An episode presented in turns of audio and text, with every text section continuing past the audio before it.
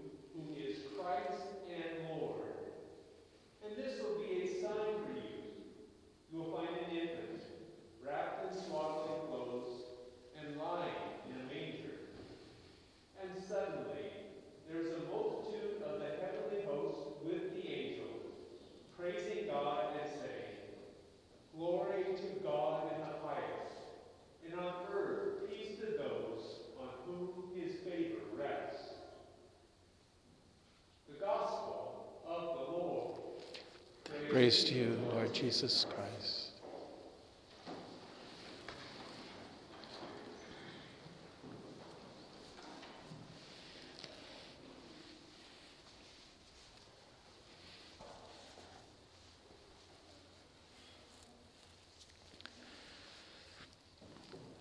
A people that walked in darkness have seen a great light. Those who lived in a land of gloom have had the light shine forth upon them. It's beautiful words of, of the prophet Isaiah, and who could blame us for kind of presuming that maybe he's talking to us about our particular times and our particular gloom and our particular darkness this miserable year of 2020.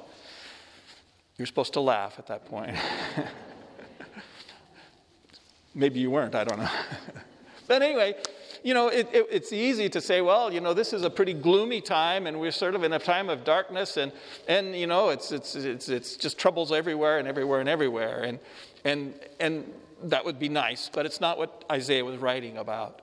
Isaiah is writing about his own people in his own times. He's writing about poor little Israel, which is always being pushed around and overcome and, and, and kicked around and beaten up and, and, and conquered by one superpower or another. In his case, it's the Assyrians who've come in and they are chomping away at the poor little people and they're, they're not succeeding in fighting back. And finally, finally, finally, through the intercession of their Lord, their God, you know, the Assyrians are pushed back in a great victory and Isaiah is all happy. And that's why he is happy. That's why a light is shining on his people, though they walk in darkness. But Isaiah is also a person who knows his Bible history. He knows that his present story of Israel in his time is also basically the story of Israel through every time. He understands very well that the troubles of his land, the troubles of his people, the gloom and the darkness that he describes so well, is a gloom and a darkness that they've experienced from the beginning, practically. You know, there's the how many hundreds of years of slavery in Egypt. That was as dark and gloomy as it could get. But the Lord, through Moses, leads them out of slavery.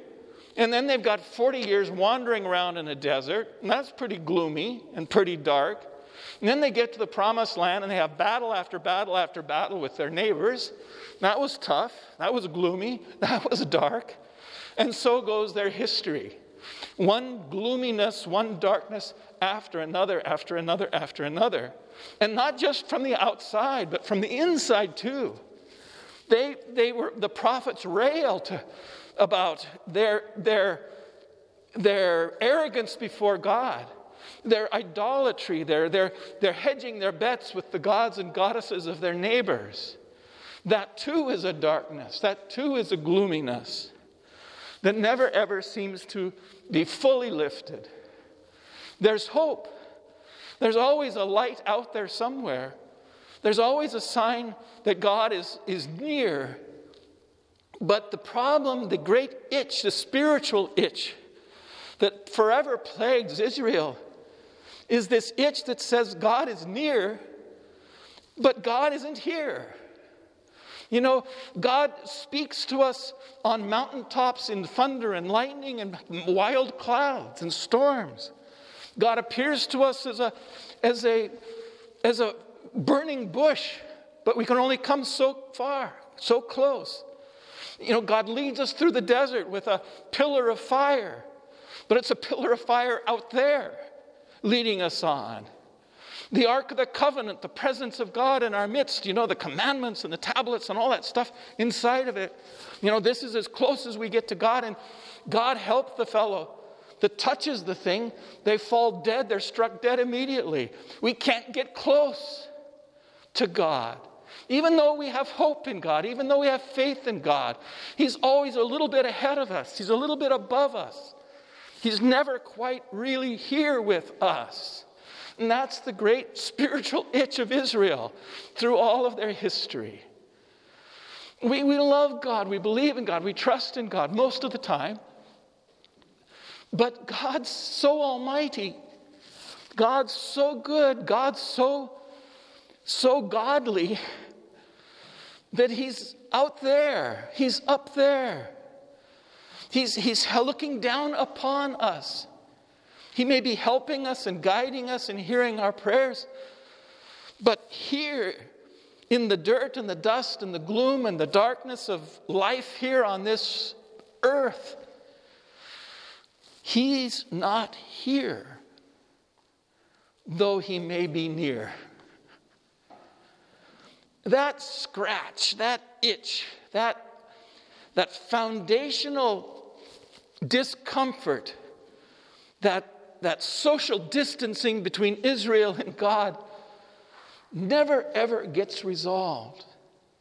It's always there under the surface.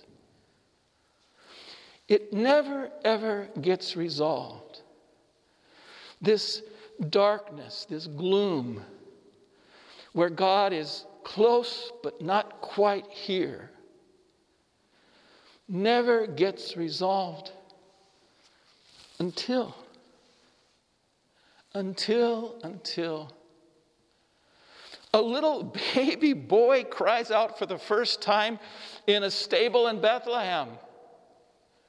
He, he breaches his mother's womb and comes out into the world, and suddenly, suddenly, God is not just up there. God is not just out there. God is not just a burning bush. God is not just a voice in thunder and lightning. God is here flesh and blood, eyes and ears and nose and ten toes and ten fingers. Count them, they're all there. With, with the tenderest of flesh. And suddenly, for the first time, for the first time, that great spiritual itch is resolved. Because God is now here. God has let go of his godliness, his almightiness, his heavenliness, his, his gloriousness to, to come and be one with us as one of us. One who will walk with us. One who will speak to us in words we understand, in a voice that is a human voice.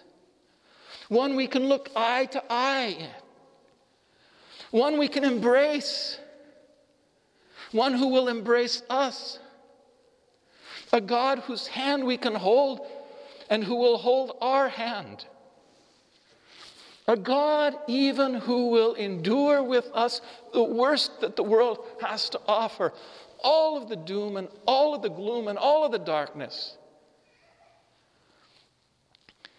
A God who is a human being with us in all of it, even in death itself, even in an unjust death itself, even in a cruel death itself.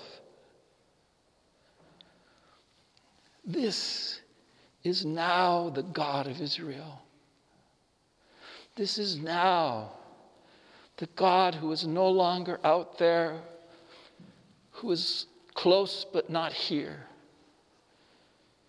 This is now a God who is here. And that is why we celebrate tonight. That is why we eat and drink and share presents and eat cookies way more than we should. That is why we come to church. That is why we sing beautiful hymns. That's why we have bells and chimes and pianos. Because of the itch, the spiritual itch of Israel has been finally, finally healed by a baby boy born in a stable in Bethlehem.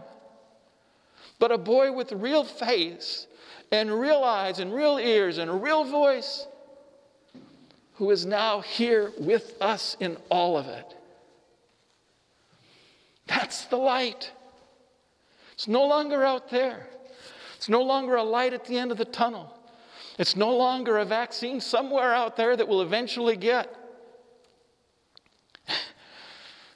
This is now who we are a people with whom God walks and with whom God speaks, and with whom God embraces, and with whom God even dies, and of course, rises.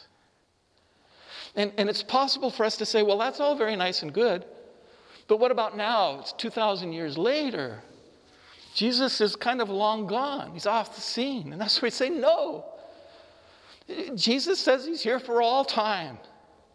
It's fundamentally changed now. We now know his voice. We hear his voice when it's proclaimed from those books, from those scriptures.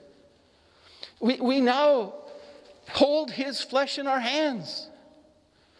Every time we receive Holy Communion, we hold his flesh in our hands. So Jesus is as much here with us, God is as much here with us now as he was in Bethlehem to the shepherds and to Mary and Joseph and whoever showed up at that stable that night. And he is just as close to us and just as dear to us and just as much one of us now as he ever was. And that's why we celebrate. Because as John says in the opening of his gospel, the Word was made flesh and pitched his tent among us.